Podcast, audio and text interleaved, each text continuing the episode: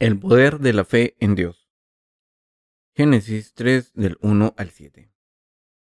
Pero la serpiente era astuta más que todos los animales del campo que Jehová Dios había hecho, la cual dijo a la mujer: ¿Con que Dios os ha dicho, no comáis de todo árbol del huerto? Y la mujer respondió a la serpiente: Del fruto de los árboles del huerto podemos comer, pero del fruto del árbol que está en medio del huerto, dijo Dios, no comeréis de él, ni le tocaréis, para que no muráis. Entonces la serpiente dijo a la mujer: No moriréis, sino que sabe Dios que el día que comáis de él serán abiertos vuestros ojos y seréis como Dios, sabiendo el bien y el mal. Y vio la mujer que el árbol era bueno para comer, y que era agradable a los ojos, y árbol codiciable para alcanzar la sabiduría, y tomó de su fruto, y comió, y dio también a su marido, el cual comió así como ella. Entonces fueron abiertos los ojos de ambos, y conocieron que estaban desnudos. Entonces cosieron hojas de higuera, y se hicieron delantales.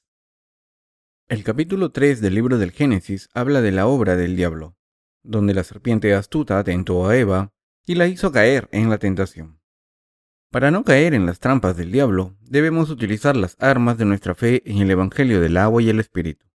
En otras palabras, la fe en el Evangelio del agua y el Espíritu es el arma que vence a Satanás. La fe en el Evangelio del agua y el Espíritu es la única arma que nos permite luchar contra Satanás y vencerle. Pero cuando alguien se aleja de su fe en el Evangelio del agua y el Espíritu, acaba entregándose a Satanás y cayendo en su trampa malvada. ¿Cómo podemos librarnos de la trampa de Satanás? Génesis 2, del 16 al 17 dice: De todo árbol del huerto podrás comer, mas del árbol de la ciencia del bien y del mal no comerás, porque el día que de él comieres, ciertamente morirás. Dios le dijo a Adán y Eva que no comieran del árbol del conocimiento del bien y del mal. Sin embargo, la serpiente, la bestia más astuta, le preguntó a Eva: ¿Ha dicho Dios, no comerás de ningún árbol del jardín? Y la mujer respondió a la serpiente: Del fruto de los árboles del huerto podemos comer, pero del fruto del árbol que está en medio del huerto, dijo Dios, no comeréis de él, ni le tocaréis, para que no muráis. Si examinamos la respuesta de Eva, podemos ver que cuando dijo, a no ser que muráis, su fe en la palabra de Dios estaba confusa. Incluso ahora mismo, la tentación de Satanás sigue acechando a los que creen en el Evangelio del agua y el Espíritu. El diablo está siempre retando a Dios con sus artimañas y trucos malvados. Sin embargo, podemos superar la tentación de Satanás, y la única manera de superarla es mediante la fe en el Evangelio del agua y el Espíritu. Todo el mundo puede recibir la remisión de sus pecados al creer en el Evangelio del agua y el Espíritu, y puede obtener la vida eterna, seguir al Señor y conseguir las bendiciones de Dios. Eva dijo: No comeréis de él, ni le tocaréis, para que no muráis. Aquí nos damos cuenta de que Eva había perdido su fe. No entendió la palabra de Dios correctamente. Así que el diablo, cuando vio que Eva no tenía fe, la atacó. Le dijo a la mujer que no moriría, y así sembró la duda en su mente. Como la mente de Eva estaba llena de duda hacia Dios, acabó ignorando su palabra y comió del árbol del conocimiento del bien y del mal. Mis queridos hermanos, cuando la gente no cree en la palabra del Evangelio del agua y el Espíritu, la palabra de Dios, sus corazones se confunden. Dios hizo a los seres humanos inferiores a los ángeles. En otras palabras, la humanidad está un paso por detrás del diablo. Después de todo, el diablo es un ángel caído. El libro de Isaías habla del ángel caído llamado Lucifer. Como caíste del cielo, oh lucero de la mañana, cortado fuiste por tierra, tú que debilitabas a las naciones, tú que decías en tu corazón, subiré al cielo, en lo alto, junto a las estrellas de Dios, levantaré mi trono, y en el monte del testimonio me sentaré. A los lados del norte, sobre las alturas de las nubes subiré, y seré semejante al Altísimo. Isaías 14, del 12 al 14. Dios expulsó a este ángel orgulloso y a sus seguidores, y este ángel es Satanás, el diablo. Cuando fue desterrado a la tierra, Satanás sedujo a la humanidad para que se levantara contra Dios, porque sabía que Dios la había creado a su imagen. El arma de la victoria es el Evangelio del agua y el Espíritu. ¿Por qué necesitamos la fe en el Evangelio del agua y el Espíritu? porque lo único que nos permite luchar contra el diablo es esta fe en el Evangelio del agua y el Espíritu. El diablo es el que se levanta contra Dios, y también se levanta contra la humanidad, así como contra la verdad de Dios. Lo único que puede vencer a este enemigo es la fe en el Evangelio del agua y el Espíritu, la palabra de Dios. La fe en el Evangelio de verdad es el mejor arma, y esta palabra del Evangelio trae la victoria a los que creen en él. Si creemos en la palabra de Dios, podemos librarnos de la tentación por fe y disfrutar de las bendiciones de Dios. Mis queridos hermanos, es absolutamente indispensable tener fe en el Evangelio del agua y el Espíritu. No somos nada sin esta fe en el Evangelio del agua y el Espíritu. Les pido que crean en la justicia de Dios y crean en el Evangelio del agua y el Espíritu. Solo podemos triunfar si creemos en la justicia de Dios, pero si no creemos, Satanás nos destruirá. Para vivir una vida espiritual correcta, debemos tener fe en el Evangelio del agua y el Espíritu, el Evangelio de Dios. No hay otra manera de hacerlo. Solo cuando creemos en el Evangelio del agua y el Espíritu, podemos decir con toda confianza que creemos en Dios y en su palabra. Creer en la justicia de Dios es nuestra arma. Nuestra voluntad, nuestra pasión o nuestra fuerza no son las armas que nos permiten vencer a Satanás. Nuestros pensamientos o nuestra lógica no son el arma adecuada y por eso debemos creer que la justicia del Señor es nuestra arma espiritual.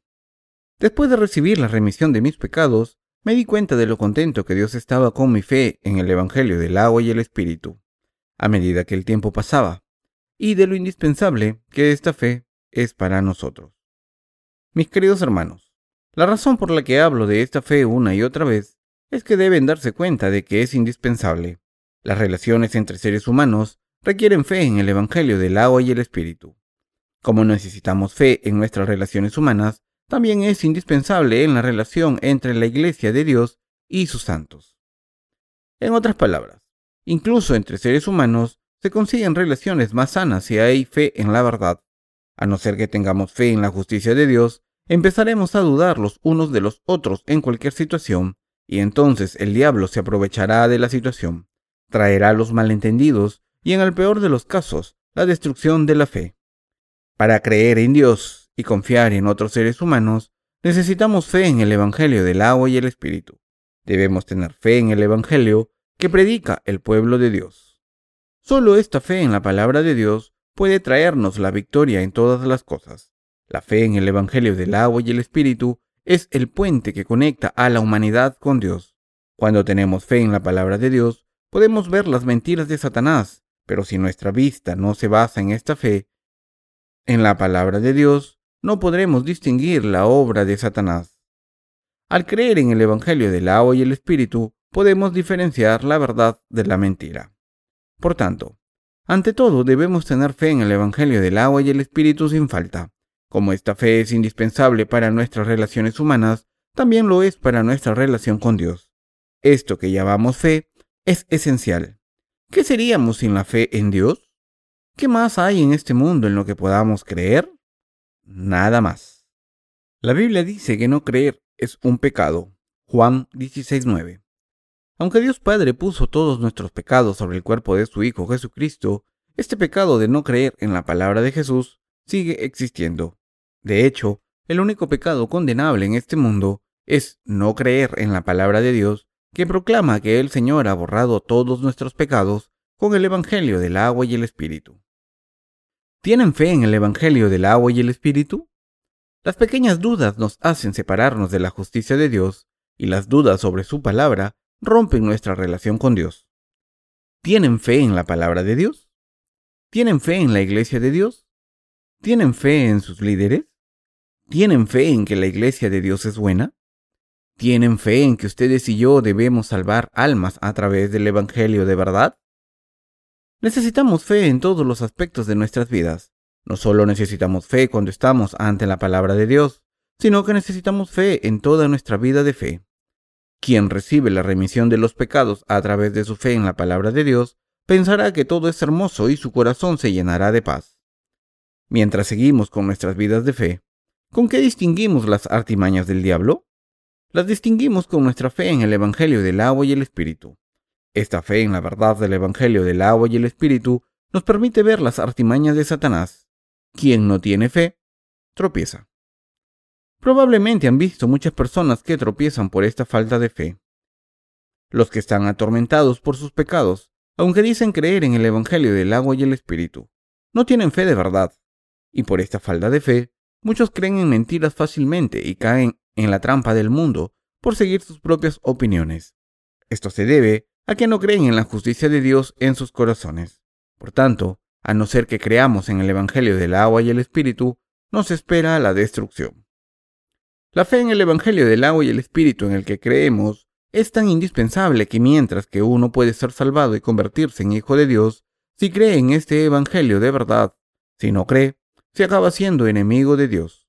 Los que no creen en el Evangelio del agua y el Espíritu siguen siendo pecadores, porque no pueden recibir la remisión de los pecados y no son hijos de Dios.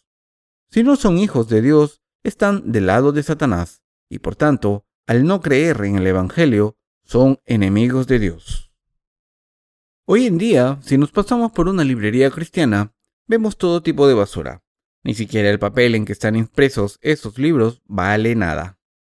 Cuando analizamos estos libros cristianos, escritos por líderes de las iglesias o por teólogos, vemos que se desvían completamente de la palabra de Dios. Como no conocen la justicia de Dios, ni tienen fe de verdad en ella, solo producen esta basura. Algunas personas hacen hincapié en su fe legalista, mientras que otras empiezan movimientos comunitarios cristianos y dicen que predicar la palabra no lo es todo. La verdadera vida cristiana debe basarse en salvar a los pobres y oprimidos de su sufrimiento. Como esta gente se ha separado de la fe en el Evangelio del agua y el Espíritu, están yendo en la dirección equivocada y como siguen estando engañados por el diablo, van por un camino peor. Ustedes también deberían examinar su fe. Deben preguntarse a sí mismos: ¿creo en la justicia de Dios? ¿De verdad confío en la iglesia de Dios? La fe en la palabra de Dios es indispensable para ustedes. Y si han nacido de nuevo al creer en Dios y en su palabra, es decir, en el Evangelio del agua y el Espíritu, esta fe no debería fluctuar, sino que debe echar raíces.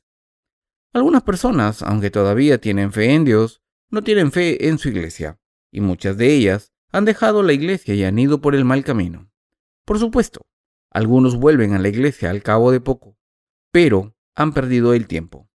Vivir sin creer en la justicia de Dios es vivir en vano.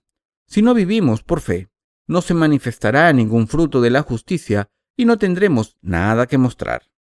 Lo que Dios quiere de nosotros primero es nuestra fe en la palabra de su justicia. Dios no quiere nada más de nosotros. Solo quiere la fe verdadera que nos permite seguir su palabra. Lo que Dios nos pregunta es lo siguiente: ¿creísteis en mí? ¿Creísteis en la iglesia que yo establecí? ¿Creísteis en los siervos que yo nombré? ¿Creísteis que os he salvado de todos vuestros pecados? ¿Creísteis en esta palabra de las Escrituras? Dios nos está pidiendo que contestemos con un sí por fe. Si no podemos producir esta fe, entonces somos demasiado insuficientes y por tanto Dios no nos considera valiosos. Les pido que se den cuenta de lo importante que es tener fe en el Evangelio del agua y el Espíritu. Espero sinceramente que todos nosotros, el pueblo de Dios, tengamos fe en su justicia de acuerdo con su palabra. Dios ha establecido su iglesia. Ha nombrado a los líderes de esta iglesia y ha levantado a sus obreros, y ahora trabaja junto con su iglesia. Les pido a todos que tengan fe en la justicia de Dios. Mis queridos hermanos, ¿tienen esta fe en la justicia de Dios que les permite confiar en Él y unirse a Él? Si tienen esta fe, pueden superar la tentación y cualquier tribulación que aparezca en su camino. La fe es lo más importante para los que han nacido de nuevo al creer en el Evangelio del agua y el Espíritu. Del mismo modo en que lo más valioso para los justos es la fe en la justicia de Dios, la vida cristiana es posible solo mediante la fe en la justicia de Dios, y pueden ser transformados por Dios solo cuando tienen fe en su justicia. Lo que lo consigue todo es la fe. La fe en la justicia de Dios es una panacea. Cuando no hacemos nuestro trabajo, nos faltan fuerzas y no podemos seguir adelante por culpa de nuestras debilidades. Solo la fe nos saca de esa situación. Por tanto, la fe en Dios es necesaria. Dios, creo que me harás libre. Seremos liberados de nuestras debilidades si creemos en Dios, pero si no creemos, no podremos escapar de ellas. Por eso, los predecesores de la fe siempre hablaban de la verdadera fe. Deben saber cómo escuchar la voz de Dios y escuchar lo que les está diciendo ahora. Cuando escuchen atentamente la palabra de Dios, escucharán a Dios hablar de la fe. Jesús le dijo a Pedro: «Os haré pescadores de hombres». Jesucristo dijo esto porque vio que Pedro tenía fe en él. Cuando Dios encuentra fe en nuestros corazones, empieza a hacernos sus siervos y obreros. En otras palabras, Dios no nos hace sus siervos por lo que ve en nuestra naturaleza humana, sino por nuestra fe. Y a aquellos obreros cuya fe está preparada, Dios los envía a todas partes. Si creemos que Dios nos está protegiendo, entonces se nos envía a predicar su evangelio. ¿Y Pedro? Pedro era un pescador. ¿Saben lo rudos que pueden ser los pescadores? Utilizan infinidad de palabras malsonantes. Dicen tantas palabrotas que si participasen en un concurso de palabrotas, ganarían el primer premio. Esto se debe a que para sobrevivir en el mar, tienen que ser duros. Cuando se forma una tormenta en el mar, tienen que juntar sus barcos y atarlos para evitar un naufragio. Podemos imaginar cómo un padre le hablaría a su hijo mientras realizan esta tarea.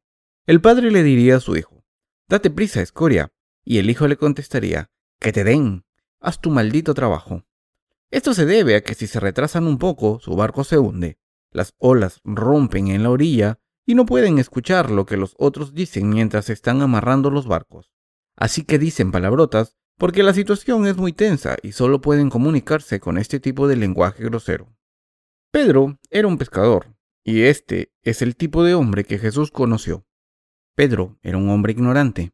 Sin embargo, la Biblia dice que aquellos que consideraban a Pedro como un hombre analfabeto y ordinario se sorprendían cuando le escuchaban predicar la palabra de Dios sin apenas esfuerzo. Hechos 4:13. Pedro era un hombre sin educación y de orígenes humildes, pero cuando leemos sus dos epístolas, primera y segunda de Pedro, vemos la verdadera palabra de Dios escrita en ellas.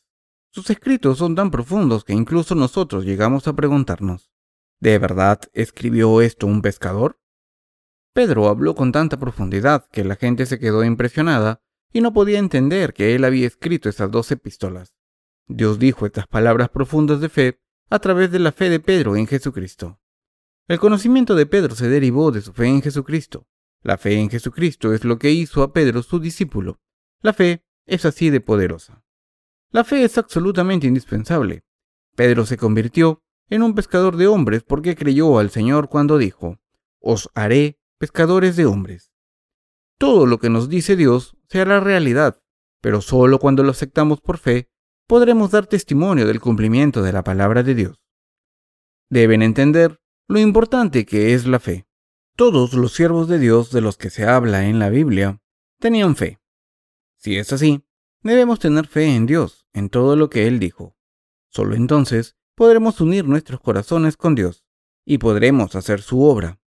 Mis queridos hermanos, ¿de verdad creen en Dios? ¿De verdad creen en su palabra? ¿Tienen fe en la Iglesia de Dios y en los siervos de Dios? Los que tienen esta fe están bendecidos. Victoria. Solo podemos ganar si tenemos fe.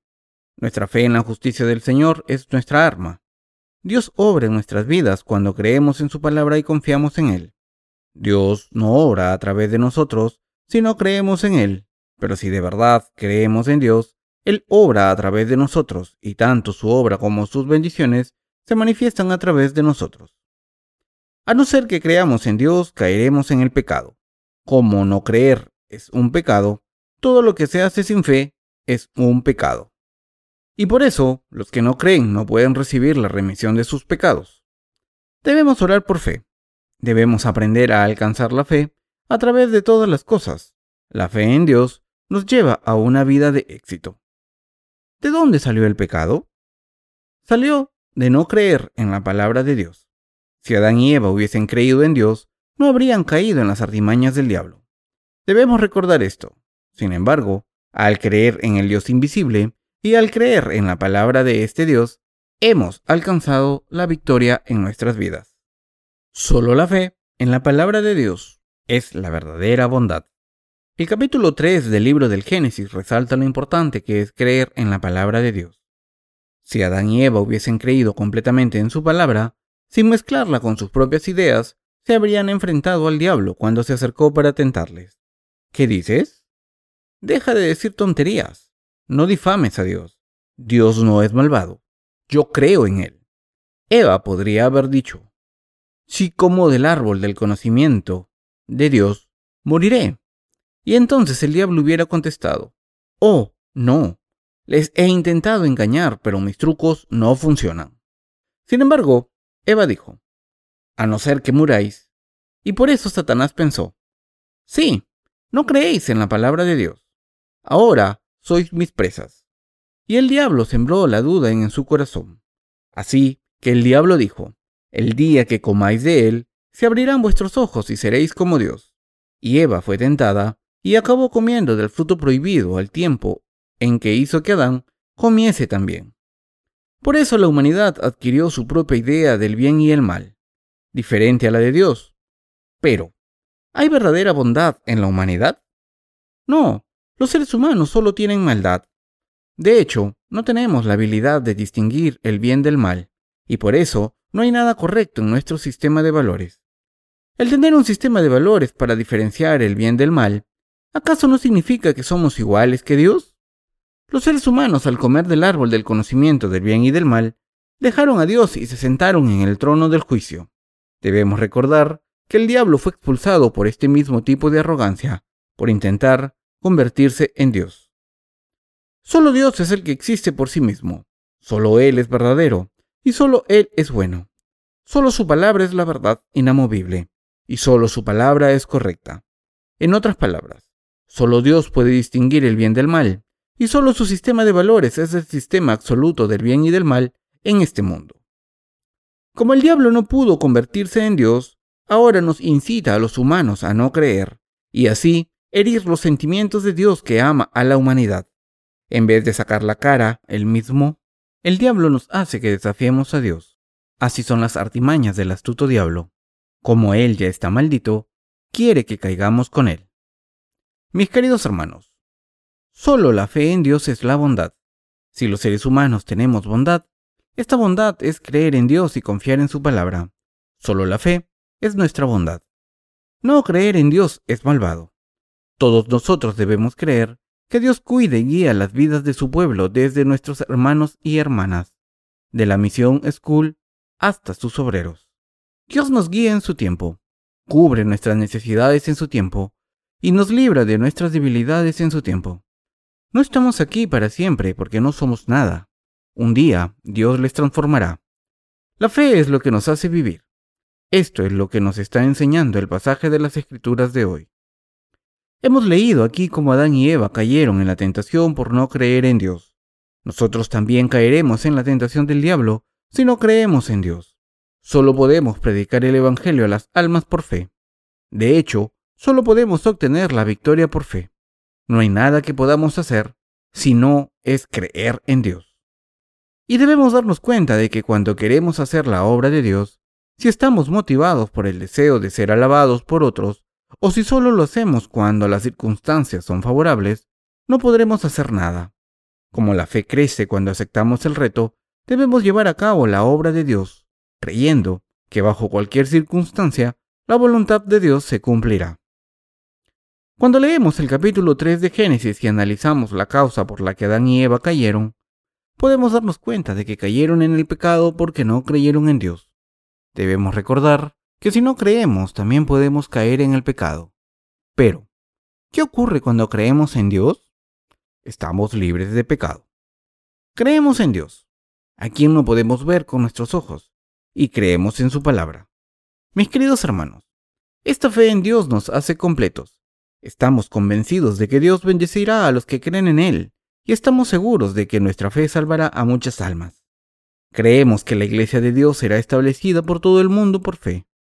Creemos que al confiar en Dios, Él cubrirá todas nuestras necesidades. Creemos que nuestras vidas serán hermosas por fe. Creemos que a través de la fe en Dios seremos sabios. Creemos que el que nuestras vidas sean rectas o no, sabias y hermosas, depende de nuestra fe. La fe en el Evangelio del agua y el Espíritu nos lleva a una vida hermosa. Al final de nuestro camino, cuando miramos hacia atrás, confesaremos que nuestra fe en los siervos de Dios, en su iglesia y en su palabra, han transformado nuestras vidas. Creemos en la justicia del Señor. Amén.